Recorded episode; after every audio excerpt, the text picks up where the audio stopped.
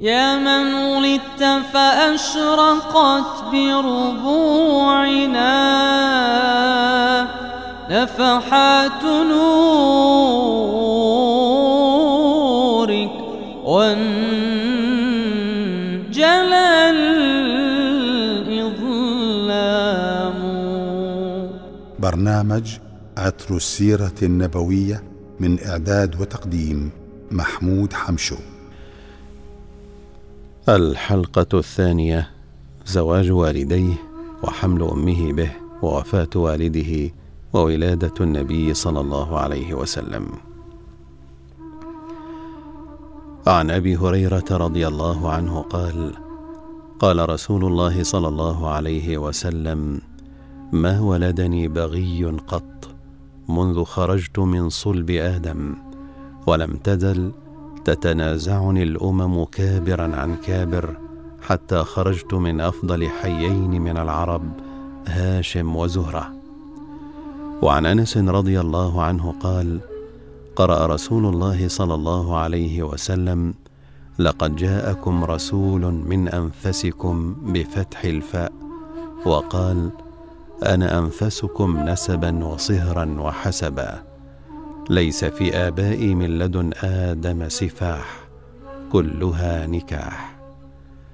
فقد جاء أن عبد المطلب خرج ومعه ولده عبد الله ليزوجه آمنة بنت وهب ابن عبد مناف ابن زهرة أفضل امرأة في قريش نسبا وموضعا. والسبب الذي دعا عبد المطلب لاختيار بني زهرة ما حدث به ولده العباس رضي الله عنه قال قال عبد المطلب قدمنا اليمن في رحلة الشتاء فنزلنا على حبر من اليهود يقرأ التوراة فقال من الرجل؟ قلت من قريش. قال من أيهم؟ قلت من بني هاشم. قال أتأذن لي أن أنظر بعضك؟ قلت نعم ما لم يكن عورة.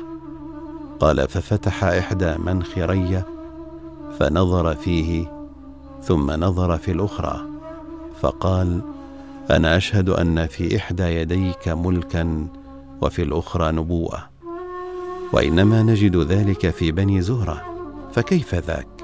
قلت لا أدري. قال هل لك من شاعة؟ قلت وما الشاعة؟ قال الزوجة قلت أما اليوم فلا.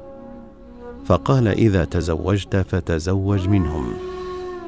فتزوج عبد المطلب من بني زهرة وزوج ولده عبد الله منهم. ثم لم يلبث عبد الله بن عبد المطلب أن توفي عندما كان في زيارة لأخواله في المدينة.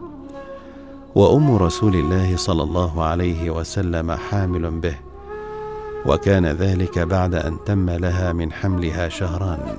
وقد أرسل عبد المطلب ابنه الزبير شقيق عبد الله فشهد وفاته ودفنه في دار التابعة. وقد جاء أنه صلى الله عليه وسلم لما هاجر إلى المدينة نظر إلى تلك الدار فعرفها وقال ها هنا نزلت بي امي وفي هذه الدار قبر أبي عبد الله وأحسنت العوم في بئر بني عدي بن النجار وروى الحاكم وصححه أن أصحاب رسول الله صلى الله عليه وسلم قالوا يا رسول الله أخبرنا عن نفسك. فقال أنا دعوة أبي إبراهيم وبشرى أخي عيسى ورأت أمي حين حملت بي كأنه خرج منها نور أضاءت له قصور بصرى من أرض الشام. وتلك السنة التي حمل فيها برسول الله صلى الله عليه وسلم يقال لها سنة الفتح والابتهاج فإن قريشا كانت قبل ذلك في جدب وضيق عظيم فاخضرت الأرض وحملت الأشجار وأتاهم الرغد من كل جانب. وقد أقسم الله بليلة مولده صلى الله عليه وسلم في قوله والضحى والليل إذا سجى وكانت ولادته صلى الله عليه وسلم في عام الفيل في اليوم الذي بعث الله تعالى الطير الأبابيل على أصحاب الفيل.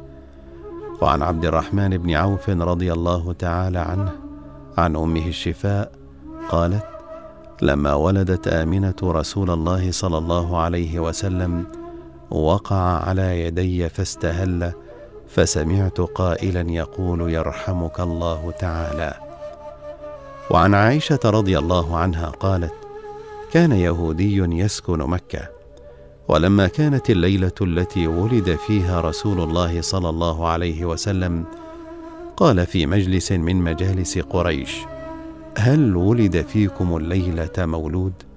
فقال القوم والله ما نعلمه. قال احفظوا ما أقول لكم.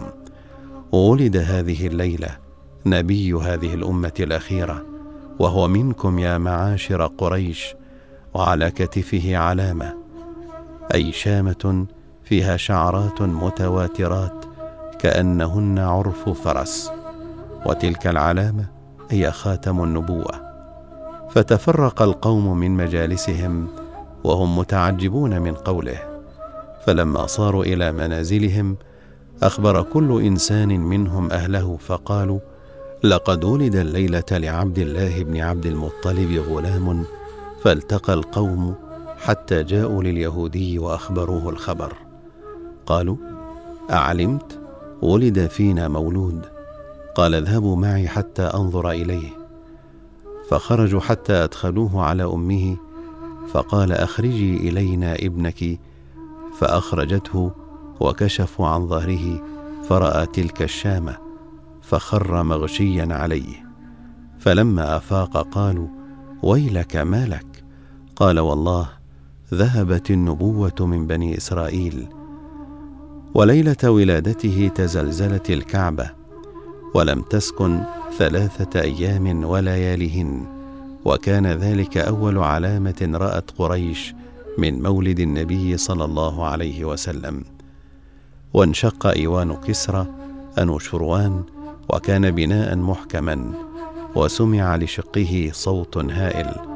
وخمدت نار فارس وغاضت بحيرة ساوة بحيث صارت يابسة كأن لم يكن بها شيء من الماء مع شدة اتساعها. قال ابن عباس رضي الله عنهما لما ولد رسول الله صلى الله عليه وسلم عق عنه يوم سابع ولادته جده بكبش وسماه محمدا. فقيل له يا أبا الحارث ما حملك على أن تسميه محمدا ولم تسمه باسم آبائه وليس من أسماء آبائك ولا قومك؟ فقال أردت أن يحمده الله في السماء وتحمده الناس في الأرض. صلى الله على سيدنا محمد. وعلى آله وصحبه أجمعين. برنامج عطر السيرة النبوية من إعداد وتقديم محمود حمشو.